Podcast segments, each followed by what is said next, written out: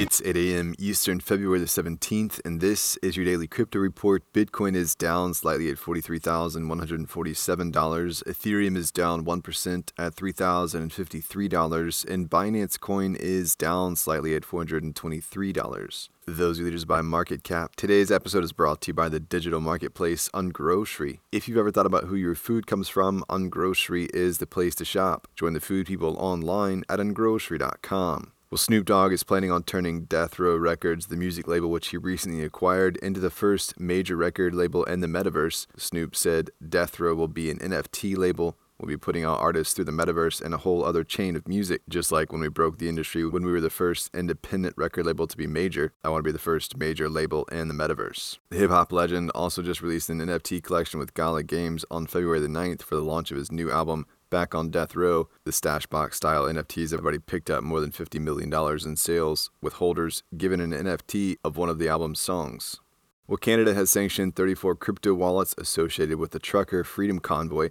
The list includes Bitcoin, Ethereum, Litecoin, Monero, and Cardano wallets. Provincial police and Mounties have ordered all regulated financial firms to cease facilitating any transactions Watchdog FINTRAC is investigating cryptocurrency donations supporting the weeks long protest against Canada's vaccine mandate. As this week, the protests are now deemed illegal under the Emergencies Act invoked for the first time in history. Well, Disney has hired Mike White to lean further into the metaverse, according to a memo that CEO Bob Chapek sent out to employees. White has been with the media giant for over 10 years and will be tasked with connecting the company's physical and digital worlds. He was previously SVP of Consumer Experiences and will now be the SVP of Next Generation Storytelling and Consumer Experiences. In their earnings call this week, Chapek responded to a question about the metaverse, saying, This is a very top of mind thing for us because we are continuing over time to augment our skills and the types of people that we attract into the Walt Disney Company to reflect the aggressive and ambitious technology agenda that we have. We realize that this is going to be an important part of telling stories.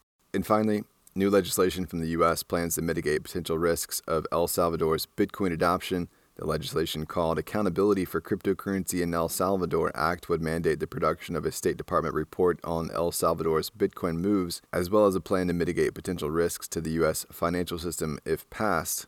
El Salvadorian President Bukele responded on Twitter saying, Okay, boomers, you have zero jurisdiction on a sovereign and independent nation. We are not your colony, your backyard, or your front yard. Stay out of our international affairs. That's all for us today. Visit us at dailycryptoreport.io for sources and links. Add us to Alexa Flash briefing and listen to us everywhere else you podcast under Daily Crypto Report.